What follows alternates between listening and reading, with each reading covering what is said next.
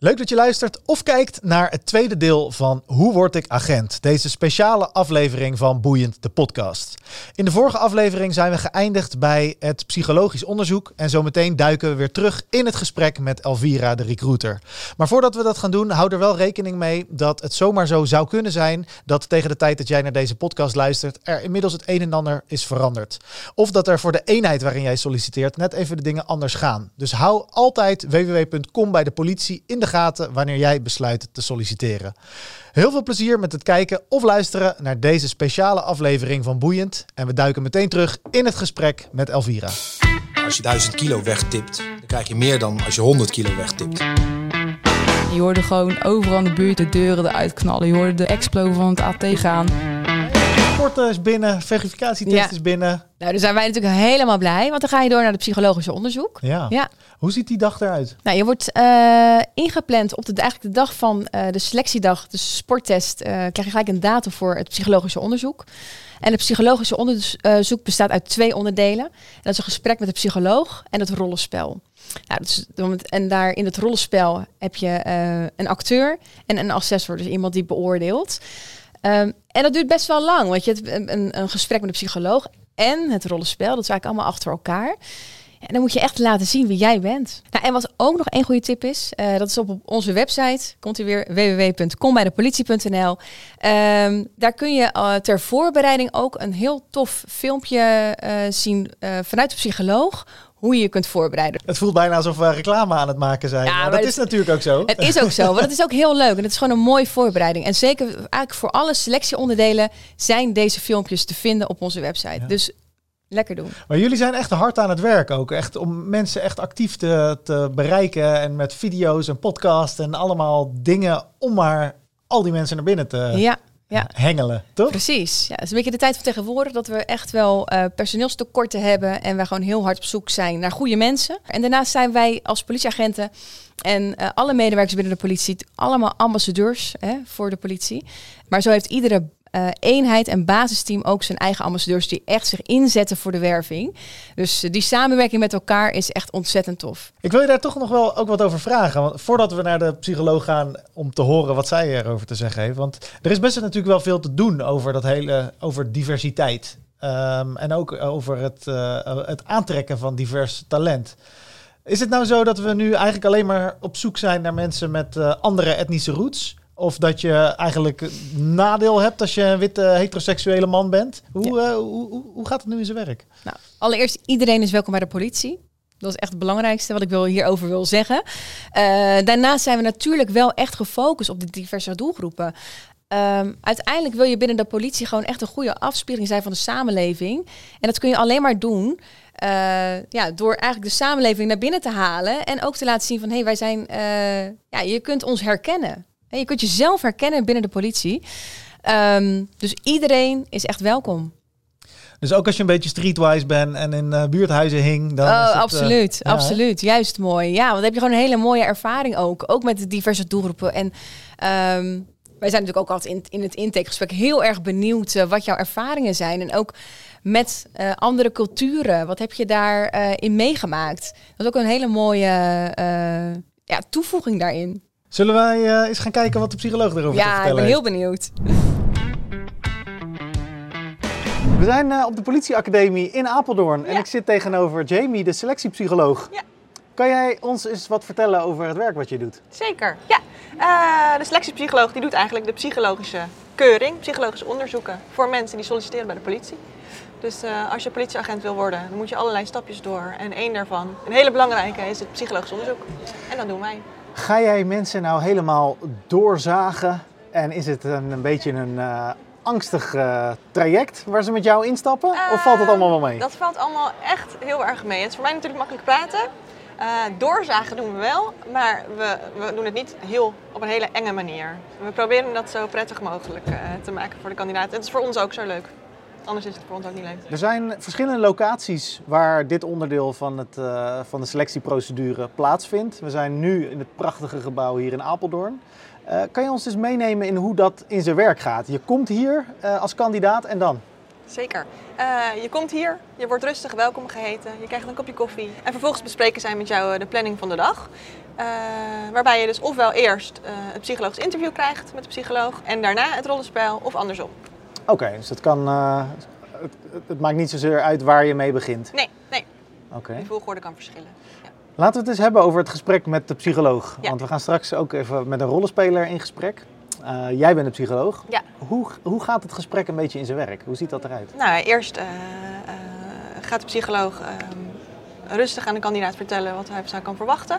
Uh, die vertelt over het verloop van het interview, hoe lang het duurt. Uh, en vervolgens mag de kandidaat aan het woord. Dus uh, we zullen onder andere ingaan op hoe het leven er nu uitziet van de kandidaat.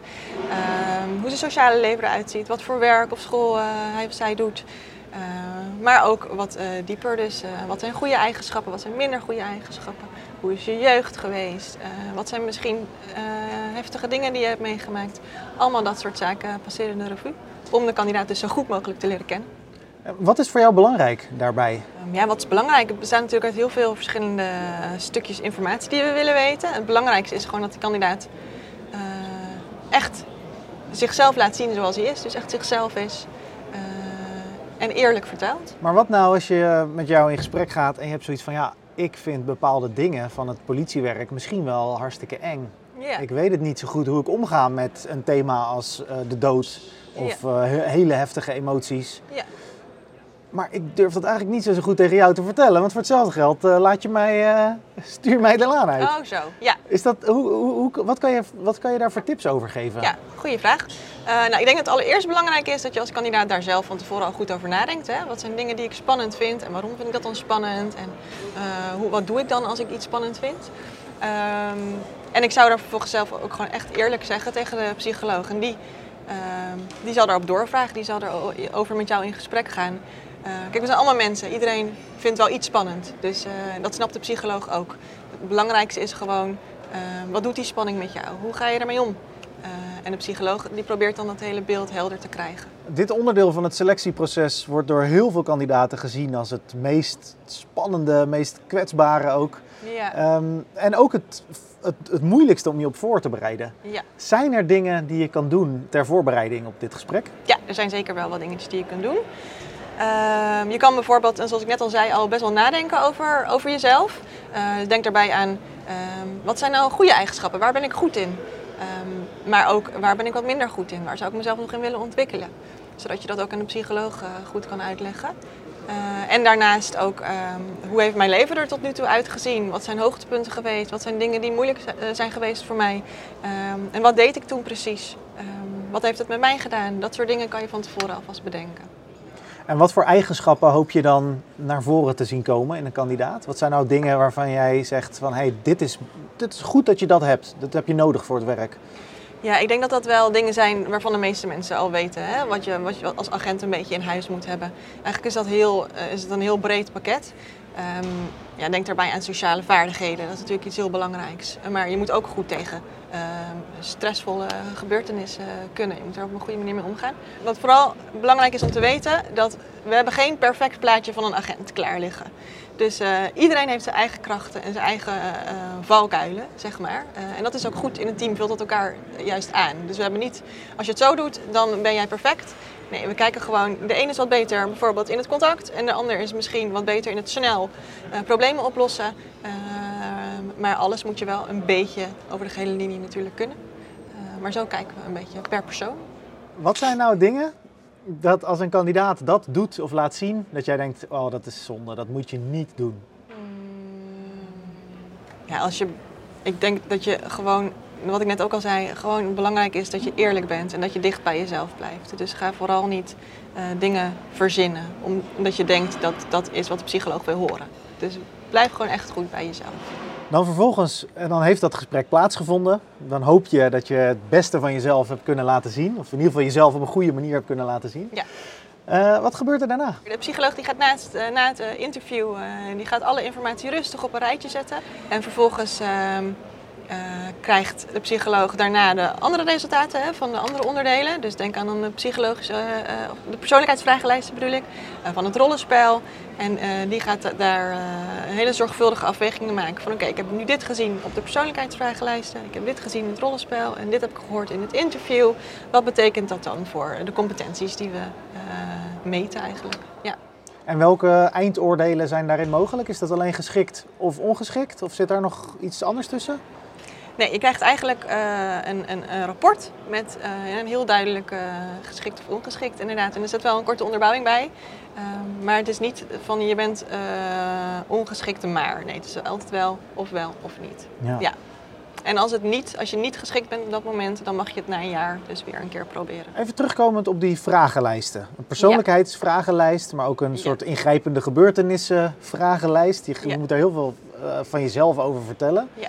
Eh, Maakt, dat nou, maakt het een het nou beter dan het ander? Is iemand die heel veel heeft meegemaakt dan per definitie al meer geschikt voor het politiewerk dan iemand die misschien heel weinig heeft meegemaakt? Heeft Nee. dat invloed erop? Nee, zeker niet. Nee. Eh, die ingrijpende gebeurtenissenlijst is dus niet, gaat niet zozeer om ehm, hoeveel je hebt meegemaakt, maar het geeft de psycholoog gewoon vooraf een indicatie van wat je hebt meegemaakt. En dat is aanleiding voor de psycholoog om daarop door te vragen. Dus om te kijken van oké, jij hebt dit meegemaakt. eh, wat heeft dat met jou gedaan en eh, hoe heeft het jou gevormd in je leven? Dat geeft gewoon net iets meer ingang tot een eh, gesprek in het interview. De term psycholoog heeft natuurlijk al soms een beetje een lading. Dat het allemaal heel zwaarwegend, bijna een beetje spannend zou moeten zijn. Ja, Maar hoe wij nu met elkaar spreken lijkt Ja. je me eigenlijk best heel vriendelijk. ja vind ik zelf eigenlijk ook wel. Ja, gelukkig. Ja. Maar hoe, wat, wat, wat kan men zich verwachten van het gesprek en de toon waarop het gesprek eh, verloopt? Ja, ehm, nou, kijk, we zijn allemaal gewoon, we zijn psycholoog, maar we houden ook heel erg van gesprekken met mensen. Dus we willen dat op een zo fijn mogelijke manier met de kandidaat doen. Dat is voor ons leuk, maar voor de kandidaat ook. En dan gaan we echt soms wel goed doorvragen, maar we zullen dat nooit op een vervelende manier doen. Dat is altijd een interactie tussen de kandidaat en de psycholoog. Dus we zijn geen enge mensen, echt niet. Dan eh, heeft het gesprek met de psycholoog plaatsgevonden en dan is het daarna tijd voor het rollenspel. Ja. Ga, ga jij dan mee? Kijk je dan ook mee? Of... Nee, nee, we kijken niet mee. Eh, bij het rollenspel eh, is dus een acteur, maar ook een assessor, zo noemen we dat. Dat is eigenlijk de observator die aantekeningen maakt. Eh, die haalt de kandidaat ook op en die vertelt wat de kandidaat kan verwachten. En die geeft hem de casus, zo noemen we dat, dus de instructie eigenlijk. Ehm, en die gaat vervolgens op een afstandje in dezelfde ruimte kijken naar hoe de kandidaat het doet en hoe die reageert op de acteur. Ehm, en als het rollenspel geweest is, eh, schrijft zowel de assessor als de rollenspeler een kort verslag. eh, en eh, dat gaat dan naar de psycholoog. Nou, dan gaan we met de rollenspeler in gesprek. Leuk? Nou, ik ben Jetske Monsma en ik werk eh, al 22 jaar als selectieadviseur hier op de eh, Academie in Apeldoorn. Eh, en dat betekent dat ik me ja, voornamelijk bezighoud met het afnemen van, van rollenspellen. Ehm, zowel als beoordelaar, maar ook als eh, eh, actrice. Ehm, ja, in de hoop daarmee een beeld te krijgen van eh, hoe mensen in elkaar zitten en ja, daar vervolgens een beoordeling over te maken. Het gesprek met de psycholoog en het rollenspel wordt door heel veel kandidaten gezien als heel erg spannend en ook moeilijk. Ja. Is dat zo? Eh, ik kan me voorstellen dat het heel spannend is, ja. ja en dan eh, eh, is het mijn ervaring dat de meeste sollicitanten ook het meest nerveus zijn nog voor het rollenspel. Omdat het interview natuurlijk wordt gezien als, nou ja goed, daar hoef ik alleen maar vragen te beantwoorden en mezelf te zijn. En dat rollenspel, nou, dat wordt bekeken en er zit iemand bij en die, die beoordeelt dat. En, ehm, maar de ervaring leert ook dat op het moment dat het rollenspel eenmaal aan de gang is, dat de spanning wegzakt. En ook juist voor het rollenspel is het heel erg belangrijk dat je jezelf blijft. Wat is het doel van het rollenspel? Eh, Het doel van het rollenspel is echt gewoon om een beeld te krijgen van hoe iemand in een bepaalde situatie eh, reageert. Ehm, eh, en daarmee ja, iets te kunnen zeggen over hoe iemand in elkaar zit. En probeer jij dan het, de kandidaat juist zo moeilijk mogelijk te maken? Of wat is jouw, wat is, hoe ga jij daar als actrice in? Eh, je wil eigenlijk dat een kandidaat de kans krijgt om alle goede kanten van hem of haarzelf te laten zien. En dat is waar je als acteur dan vooral mee bezig bent, door zelf bepaald gedrag aan te bieden.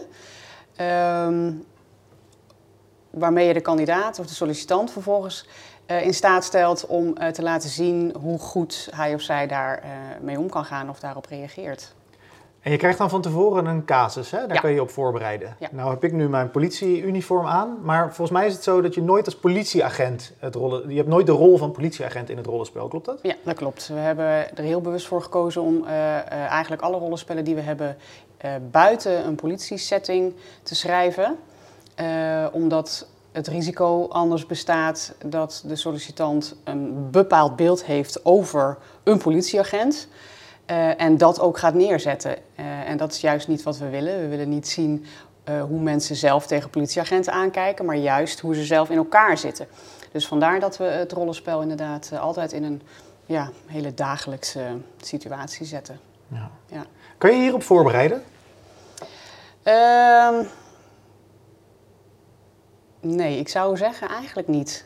Nee, volgens mij is het het fijnst, werkt het het prettigst als je zo onbevangen mogelijk aan zo'n rollenspel begint. Ja, voorkennis in dat opzicht is vaak alleen maar een belasting. Omdat je A, nooit weet eh, of die voorkennis wel heel erg betrouwbaar is. Iedereen ervaart zo'n rollenspel op een andere manier. Dus heb je vrienden of familie die het al een keer gedaan hebben en zeggen... oh, ik weet precies wat je moet doen. Dat is toch altijd een beetje risicovol. Eh, dus mijn advies zou echt zijn, eh, sluit je daar zoveel mogelijk voor af. Kom zo onbevangen mogelijk dat rollenspel in en ben echt gewoon helemaal jezelf. En zijn er dan daarbinnen ook dingen die je eigenlijk juist niet moet doen? Valkuilen, wat je wel ziet gebeuren, waarvan je denkt, oh, dat is zo zonde, had het nou niet op die manier gedaan? Binnen een rollenspel bedoel je? Ja? Ehm, ja. Ja, het belangrijkste is dat mensen gewoon zichzelf zijn. En eh, wat, wat, wat een grote valkuil is, is dat mensen eh, een toneelstuk gaan opvoeren. eh, of gaan reageren op een manier waarvan zij denken dat wij dat willen zien. Want heel vaak weten de sollicitanten helemaal niet wat wij willen zien. En als je dan een verkeerde insteek kiest, ja, dan ben je gewoon hoe dan ook de sjaak. Dus dat is een grote valkuil. Dat, valkuil, dat, zou- moet echt, dat zou ik echt iedereen afraden. Ja. Ja. En er, er, er gaan wel eens van die schimmige geluiden dat de rollenspeler er eigenlijk alleen op uit is om het je zo moeilijk mogelijk te maken. Om het vuur aan je schenen te leggen. Ja. Is dat zo? Nee, dat is, nee, dat is natuurlijk niet het doel. Dat is niet het primaire doel. Eh, we zetten onze, ons gedrag eh, heel specifiek in om dus de kandidaat eigenlijk te laten schitteren, om het maar even zo te zeggen. Eh, zodat hij of zij kan laten zien wat hij in huis heeft. En ehm, ja, en dat, dat, dat is eigenlijk gewoon het uitgangspunt van zo'n rollenspel. En dan is het niet, dan is het soms wel, dan word je soms wel in een lastige situatie gezet. Ehm, maar dat is juist om eh, de kandidaat de gelegenheid te geven om te laten zien van kijk, zo ga ik hiermee om en dit zijn mijn, mijn krachtige punten of mijn sterke eigenschappen, die kan ik nu inzetten. En nou op die manier krijgen ze de gelegenheid om dat eh, te laten zien. Zullen we eens een stukje gaan proberen? Is goed? Het is voor mij alweer, eh, ik durf het bijna niet te zeggen, 13 jaar geleden dat ik eh, solliciteerde bij de politie en dit rollenspel moest doen. We gaan jou in deze podcast natuurlijk niet een heel rollenspel laten zien. Ook omdat er verschillende casussen zijn en er worden allerlei verschillende emoties getoond in dat rollenspel. Dus dat zal elke keer ook een beetje anders zijn. Maar om je een beeld te geven, het volgende. Mevrouw, wat, eh, wat is er nou eigenlijk gebeurd?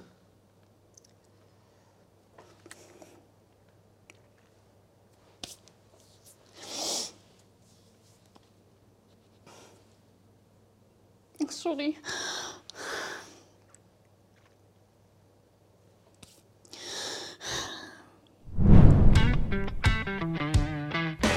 Nou, dan ben je zomaar heel erg ver in dit hele traject. Want dan Ja. heb je ook het rollenspel en het gesprek met de psycholoog met positief resultaat afgerond. Krijg jij ook inzage in wat de psycholoog allemaal eh, heeft eh, opgeschreven?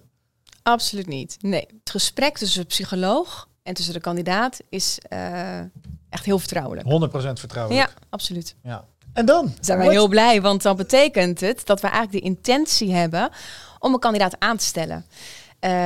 En na dat proces, dan mogen wij de kandidaten aanmelden voor de medische keuring en voor de screening. En dat zijn eigenlijk de twee laatste onderdelen. Wauw. Ja, Dus dan eh, ben je echt al. eh, al dan ben je heel ver. Ja. Dan ben je heel ver. Ja. Ehm, ja, en het kan natuurlijk ook zo zijn dat een kandidaat afvalt bij de psycholoog. En dat is dan heel vervelend. Eh, vaak balen. Sommige kandidaten redden het op één puntje niet. Ja, als je het net hebt gered, ja, dan zit je echt, eh, dan heb je het zo van hakken over de sloot. Dus één puntje minder, ja, dan ben je eigenlijk gewoon eh, echt niet door. Ja. Dan heb je niet voldoende scoren. En dan, ehm, ja, is dat, dan willen wij natuurlijk ook altijd even de kandidaat spreken hoe ze het hebben ervaren. Eh, of ze zich ook herkennen, dat is ook heel belangrijk, hè, want sommige kandidaten zijn het er gewoon niet mee eens. En wat wij ook altijd dan eh, eh, aangeven, is dat ze een nazorggesprek kunnen aanvragen bij de psycholoog. Om toch nog heel even het gesprek te hebben met de psycholoog, zodat ze kunnen uitleggen waarom. dat helpt kandidaten. Nou ja, het is dan ook zo dat je een jaar niet meer kunt solliciteren, helaas. Maar is het dan ook zo dat op het moment dat je het niet haalt in dit traject, dat het dan is, joh, eh, de groeten en succes met de rest van je leven. De politie zie je nooit meer terug? Of zijn er wel andere manieren om opnieuw te solliciteren? Hou je bijvoorbeeld nog contact? Adviseer je mensen om opnieuw die alert aan te zetten van hey, als je raad kan, dan uh, hebben we je er weer graag bij. Doe jij iets om mensen toch eh, te proberen te behouden? Ja. Ja, dat is wel wat we proberen. We willen natuurlijk in contact blijven staan met die kandidaat. Want uiteindelijk heeft de kandidaat interesse getoond.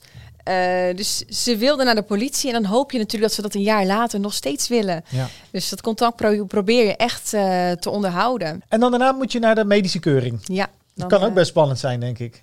Ja, dat kan best spannend zijn. Het is namelijk natuurlijk wel de bedoeling dat je gewoon lichamelijk in, orde bent. in orde bent. De medische keuring, daar krijgen ze een uitnodiging voor. Uh, dan kunnen ze zich uh, inloggen op een website.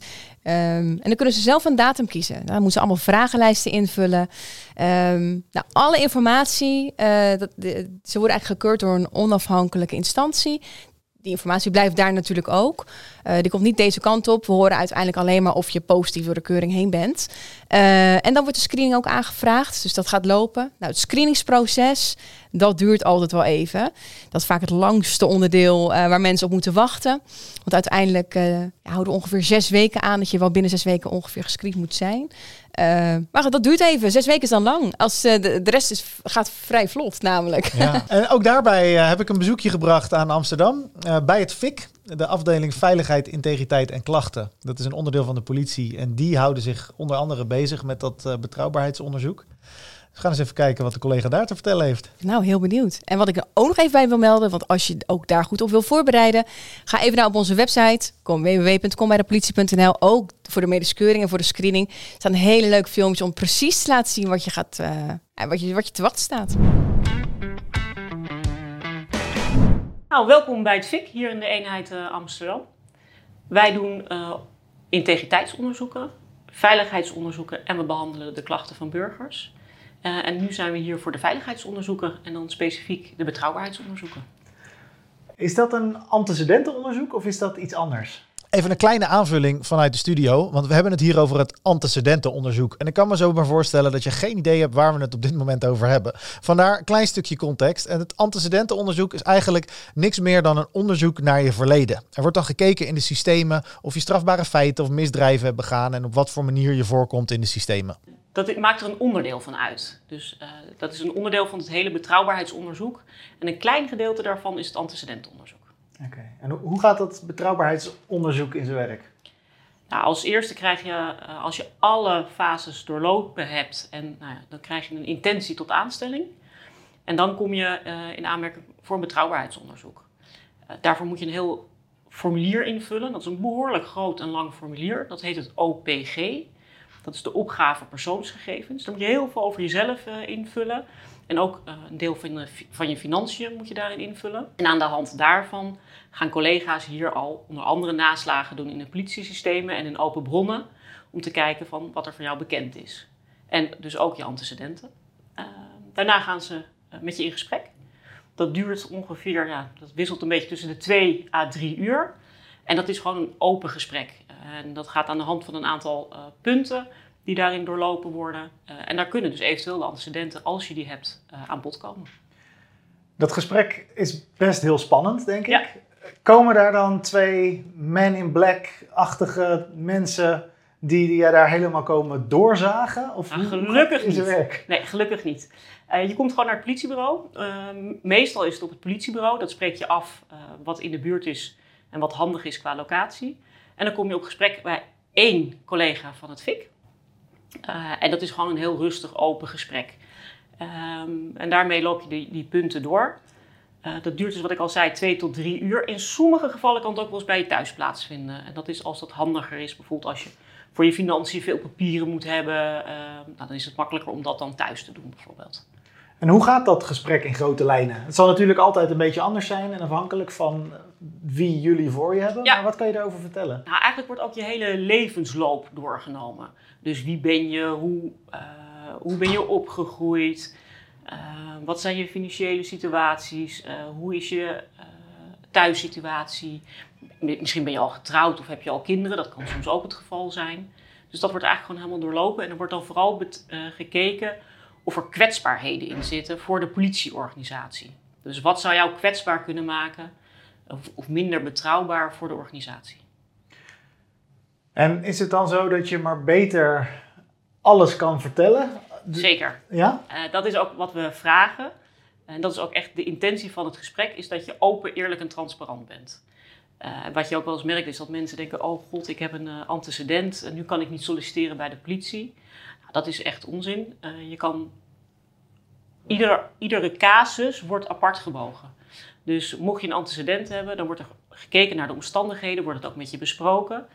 En eh, na dat hele gesprek, als dat klaar is, wordt daar door de eh, medewerker van het FIC een rapport van opgemaakt. En er is een andere medewerker van het FIC die dat dan gaat beoordelen en gaat kijken, wat hebben we hier nu? Eh, wat hebben we ontdekt uit de registraties binnen de politie of de open bronnen? En komt er een positief of een negatief advies? Heb je ook tips voor kandidaten die, eh, die toe zijn aan dit onderdeel van het selectietraject? Nou zeker, het is goed om van tevoren eh, ook de beroepscode, die krijg je toegestuurd, om die goed door te nemen en je daar al eh, goed van bewust te zijn. Zo staat er bijvoorbeeld in, als politiemedewerker gebruik je geen drugs. En daar zijn al best wel wat punten in waar je dus voor jezelf al kan weten van oké, dit wordt er dus van me verwacht en wat je al meteen ook in de praktijk kan brengen. Als nou dat rapport is opgemaakt Ja. en jullie hebben allemaal informatie, ook heel persoonlijke informatie. Zeker. Ehm, wat gebeurt er dan vervolgens mee? Wat, hoe gaat het in zijn werk? En dat is een hele goede vraag, want eh, voor mensen die bij ons komen is dat soms best wel eh, heftig ook om zulke persoonlijke dingen te vertellen. Het is een vertrouwelijk gesprek. Het wordt ook niet opgeslagen in de standaard politiesystemen. Dus als je gecontroleerd wordt bij een eh, verkeerscontrole bijvoorbeeld, komen dat soort gegevens er niet uit. Die worden hier apart bij het FIC opgeslagen en daar kunnen andere mensen dan van het FIC kunnen daar niet bij. Merk je nou ook wel eens dat er bij bepaalde kandidaten misvattingen zijn of, of aannames die jij graag weg wil nemen? Nou, dus wat je wel eens merkt is dat de mensen denken van... goh, we komen bij de politie, dat het een soort verhoor gaat worden. Um, en dat is absoluut niet aan de orde. Het is echt gewoon een open gesprek tussen twee mensen. En eh, dat gaat heel gemoedelijk en is in alle rust. Dan komt er een moment dat jullie eh, onderzoek hebben gedaan, het besluit wordt opgemaakt. Ja, Is dat dan een soort groen licht of rood licht? Of hoe gaat het dan in zijn werk? ja eigenlijk wel. Eh, als je een positief advies krijgt, dan krijg je ook een brief, een verklaring nou ja, van een positief advies van je betrouwbaarheidsonderzoek. En een rood, rood licht, zeg maar wat jij zegt, dat is een negatief advies. En dan kan je inderdaad niet bij de politie. En daar is wel een bezwaarsmogelijkheid voor. Oké, dus je zou nog daartegen in beroep kunnen Ja, gaan. zeker. Ja. Ja. En er zijn ongetwijfeld kandidaten die zoiets hebben. Ja, ik heb wel eens wat uitgespookt. Ik heb een keer eh, ecstasy gebruikt op een festivalletje, maar dat wil ik nooit meer doen. Of ik Ja. ben een keer aangehouden geweest en ik heb... eh, hè, er zijn allerlei om- omstandigheden denkbaar die eh, het solliciteren moeilijk zouden kunnen maken. Ja. Is het zo dat er gewoon criteria zijn van dit wel, dit niet? Of ligt het altijd wat genuanceerder? Het ligt zeker genuanceerder. Dus we kijken vaak ook heel erg naar de context waarin in, in iets is gebeurd. Ehm, waarbij je wel een aantal dingen die natuurlijk gewoon niet passen bij een politiemedewerker. Maar over het algemeen, ook als je een antecedent hebt, afhankelijk van de ernst daarvan, zou je gewoon kunnen solliciteren bij de politie. En kijken we ehm, en wegen we, en dat komt ook daarom in het gesprek naar voren. Daarom is het altijd goed om je goed voor te bereiden op zo'n gesprek. En juist eerlijk en open te zijn. ehm, want dan kunnen we dat, de omstandigheden daarin meenemen. Eh, los van het lezen van de beroepscode, zijn er nog andere dingen die je zelf kan doen om je goed voor te bereiden op dit gesprek? Het belangrijkste is eigenlijk al voor het gesprek dat je de, het OPG-formulier, de opgave persoonsgegevens, rustig doorneemt en goed leest en de vragen goed beantwoordt. Eh, dat moet je zeker niet gehaast doen, want het is een belangrijk formulier wat je ook naar waarheid moet opvullen, of invullen. Dus dat is echt een tip. Neem daar de tijd voor. Het hoeft niet binnen een dag weer teruggestuurd te zijn. Liever dat je daar even rustig voor gaat zitten. En dan is ook de laatste horde met het betrouwbaarheidsonderzoek eh, afgerond. Hopelijk met positief resultaat. En dan staat volgens mij niks meer eh, in de weg. Nee, niks meer. En dat betekent eh, dat we je gaan aanstellen ehm, eh, voor het instroommoment eh, dat we dan met jou hebben besproken. En wat heel erg leuk is ook voor nieuwe studenten. eh, het is ook wel fijn om soort van veilig te landen binnen de politie. Hè, dat je gewoon een goed gevoel hebt, een, mooie start hebt. Eh, en daarvoor organiseren wij ook introductiedagen in de Kuip. Dus dat is ook een mooie locatie. Ja. In de Eh, eenheid Rotterdam is dat trouwens. In de eenheid Rotterdam Ja. natuurlijk. En volgens en- mij heeft elke eenheid wel zo zijn eigen manieren om die Ja. introductie vorm te geven. Ja, ja, Maar wij doen het in de Kuip. binnen de eenheid Rotterdam is het in- inderdaad in de Kuip. is ook een mooie locatie om dat eh, te doen. En eh, ja, daar leer je ook echt je leerteam kennen. Want uiteindelijk ga je dus in leerteams werken van acht studenten. Ehm, ja, en daar leer je dus ook echt de politieacademie kennen, je contactpersonen en vanuit, de, vanuit de praktijk. Ja. En wanneer houdt jouw werk dan eigenlijk op? Wanneer trek jij je handen ervan af en wat gebeurt er dan daarna? Dat is dit moment. Dan gaan we eigenlijk de kandidaten overdragen aan de politieacademie. Ja, en dan houdt ons werk op. En natuurlijk hopen wij natuurlijk ook altijd wel bij de beëdiging te zijn. Want dat is natuurlijk een super mooi moment en dat is echt de afsluiter. Heb jij over het hele traject nog bepaalde tips, aandachtspunten, dingen waarvan je zegt, jongens, doe dit nou alsjeblieft wel of doe dit nou alsjeblieft niet? Ehm, nou, dat vind ik wel een mooie vraag. Want ik vind het altijd heel erg belangrijk dat je je goed voorbereidt. Dat je weet waar je aan begint. Dat, wat je, dat je weet wat de politie inhoudt. En wat we wel doen, is we geven natuurlijk best wel veel voorlichtingen. Dat zijn mooie dagen om naartoe te gaan. Daar kun je ook voor inschrijven op onze website. Daarnaast heb ik ook wel iets verteld over onze ambassadeurs. Eh, we staan vaak op evenementen, op veiligheidsdagen, maar ook bij scholen. Ga even een praatje maken. Of ga een praatje maken met een agent. Hè? Of iemand die in het werk zit, echt in het vak zit, die je daar meer over kunt, kan vertellen. Ehm, wat ook altijd heel erg leuk is om te melden, is dat onze ambassadeurs, eh, die hebben QR-codes, die kun je scannen om je gelijk in te schrijven. Ehm, maar goed, je kan, je kan ook soort van een kaartje krijgen, zo heet een blue ticket. Eh, nou, dan hebben we in ieder geval echt wel het gevoel van, ja, jij past wel bij de politie. Dat zien wij wel zitten. Ehm, we hebben een hele leuke wervingsbus. We hebben ook zelfs een escapebus. Dus we doen echt heel veel aan werving om het interesse in ieder geval te wekken. Om toch eens even een kijkje, eh, eh, eh, binnen een kijkje te nemen. Dus dat zou ik echt aanraden. Zie je onze collega's staan, loop er even naartoe. Ja. Alles om maar zoveel mogelijk personeel binnen te trekken, Ja. want we hebben iedereen hard nodig, hè? We hebben iedereen hard nodig. En mensen die buiten zijn, hè, de mensen in het vak, die kunnen je alles erover vertellen. En daar zijn ze altijd toe bereid. Nou, je hoort het. Eigenlijk wordt er heel erg veel aan gedaan om jou eh, bij de politie te krijgen. Ik kan eh, uit eh, eigen ervaring zeggen dat het een fantastische baan is. Soms met pittige tijden, soms met heftige incidenten. Maar wel het mooiste vak wat er is. En je weet ook niet wat het je vervolgens brengt. Hè? Je start bij een basisteam, maar je kan alle kanten op. En dat vind ik zo fantastisch. Ik had nooit gedacht dat ik ooit nog een podcast zou maken voor de politie. Dat is, dat is echt hartstikke leuk. En ik, eh, ja, ik ben ook blij dat je, dat je, dat je er zo op inzet. ehm, dat we diverse club mensen nodig hebben. Ja. Hè, of je nou man, vrouw of anders identificeert, waar je etnische roots ook liggen. Ook juist als je zoiets hebt van de politie is veel te wit en, eh, en, en niet divers genoeg. Kom helpen dan. We hebben je geprobeerd mee te nemen in de hele chronologie van eh, het intakeproces. Eh, en daar zit eigenlijk nog een stuk achter. Wat ja, uiteindelijk zeg jij van ja, voor mij stopt het nu. Maar ik, ik vind dat het moment dat je beëdigd wordt, is toch eigenlijk het moment dat je echt mag zeggen: nu ben ik, Absoluut. nu zit ik bij de club. En daar hebben we ook nog iemand voor bereid gevonden om daar nog wat over te zeggen. Ik ben Fred Westerbeke en ik ben politiechef van de eenheid Rotterdam.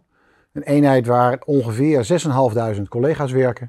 eh, en eh, waar wij uiteraard eh, een grote behoefte hebben aan eh, nieuwe collega's die eh, die prachtige opleiding gaan volgen. De nieuwe collega's die starten bij de politieacademie en die bij ons gaan werken, worden als eerste bij ons welkom geheten in de beëdiging. Welkom heten, eh, bij voorkeur in aanwezigheid van je familie en van je vrienden. Het is een belangrijke stap in je, eh, in je loopbaan, in je leven, om die stap te hebben gezet, om in dat uniform ten dienste van de samenleving te gaan werken. En dat moment willen we echt markeren. En we markeren dat eh, door jullie welkom te heten, maar ook door het afnemen van de eed of de belofte. De ambtseed of de ambtsbelofte. En daarin beloof je trouw aan de, aan de wetten van ons land en daarin zeg je toe dat je alles zal gaan doen wat nodig is om die samenleving te gaan dienen. Het is belangrijk om daarbij stil te staan. En ik haal in dat soort beëdigingen altijd aan wat voor waarden en normen binnen onze uh, eenheid uh, bij de nationale politie als geheel gelden. En wat dat van je gaat vragen. En het feit dat als je eenmaal voor dit vak kiest, dat dat niet iets is wat je alleen maar doet als je het uniform aan hebt, maar dat je dat 24-7 iedere, ieder moment van de dag bent. Want als je eenmaal politieman of vrouw, politiecollega bent, dan ben je dat ieder moment van de dag. En tijdens de beëdiging sta ik ook stil bij de kansen die je kan gaan krijgen. Bij dit, uh, bij dit, in dit mooie vak, bij deze mooie organisatie, uh, waar heel veel opties in de toekomst zijn en waar je je prachtig kan ontwikkelen. En dat doet mij ook altijd zelf terugdenken aan mijn eerste beëdiging, die ik hier in de stad Rotterdam heb afgelegd, samen met mijn familie. Uh, ja, dat moment dat vergeet je eigenlijk nooit. Want die stap in dat uniform is een bijzondere. En wij sluiten deze beëdiging natuurlijk dan af met felicitaties. Felicitaties aan jullie en bloemen. Uh, en een gesprek met, uh, met ouders en familie om dit markante moment, namelijk dat je de keuze hebt gemaakt om dit uniform te gaan dragen en de samenleving te gaan dienen, om daar met elkaar nog even bij stil te staan. En als jij die stap ook wil zetten, dan nodig ik je van harte uit om te solliciteren, om te solliciteren voor de nationale politie en de stap te zetten om dit prachtige vak te gaan uitoefenen. Want we kunnen jullie heel goed gebruiken. Tot zover deze uitgebreide aflevering van Boeiend. Uh, en ik hoop dat je er ontzettend veel aan hebt gehad. Ik denk dat het uh, heel erg fijn is om eventjes echt een recruiter over het hele traject te horen praten. En ik hoop dat we alle vragen, voor zover die er nog waren, weg hebben kunnen nemen. Uh, mochten er toch nog vragen zijn, Elvira, waar uh, zijn jullie te vinden? Ja. Um, nou, wij zijn in ieder geval te vinden op onze website. Dus word agent. En dan ga je eigenlijk naar onze, onze eigen vacature. Als je hem even daaronder scrolt, zie je altijd een van de collega's van de recruiters er staan met contactgegevens. Dus die kan je natuurlijk altijd uh, benaderen. Uh, daarnaast kun je ook altijd bij info.kombijdepolitie.nl kun je je vraag stellen. Dat is eigenlijk onze front office. Um, maar benader ons. Hè. Daar, daar zijn wij voor. Um, ja, en nogmaals, www.kombijdepolitie.nl Word agent. En als die niet open staat, maak een alert aan. Hè? Dan kun je altijd zien, uh, of krijg je een melding wanneer de factuur open gaat. Ja. Dus solliciteren. En dan aan de bak. Let's go. Zo is dat. hey Elvira, hartstikke bedankt voor jouw tijd en je uitgebreide, uitgebreide uitleg. Dankjewel en, uh, dat ik hier aanwezig mocht zijn. Ja, superleuk. Altijd welkom. En jij hartstikke bedankt voor het uh, luisteren of kijken naar deze aflevering van Boeiend, de podcast van de politie eenheid Rotterdam. Deze podcast verschijnt één keer in de twee weken op Apple Podcast, op Spotify of als je wil kijken op YouTube. Dus we zien elkaar over twee weken in de volgende aflevering van Boeiend, de podcast van de politie eenheid Rotterdam. Als je 1000 kilo wegtipt, dan krijg je meer dan als je 100 kilo wegtipt. Je hoorde gewoon overal in de buurt de deuren eruit knallen. Je hoorde de explo van het AT gaan.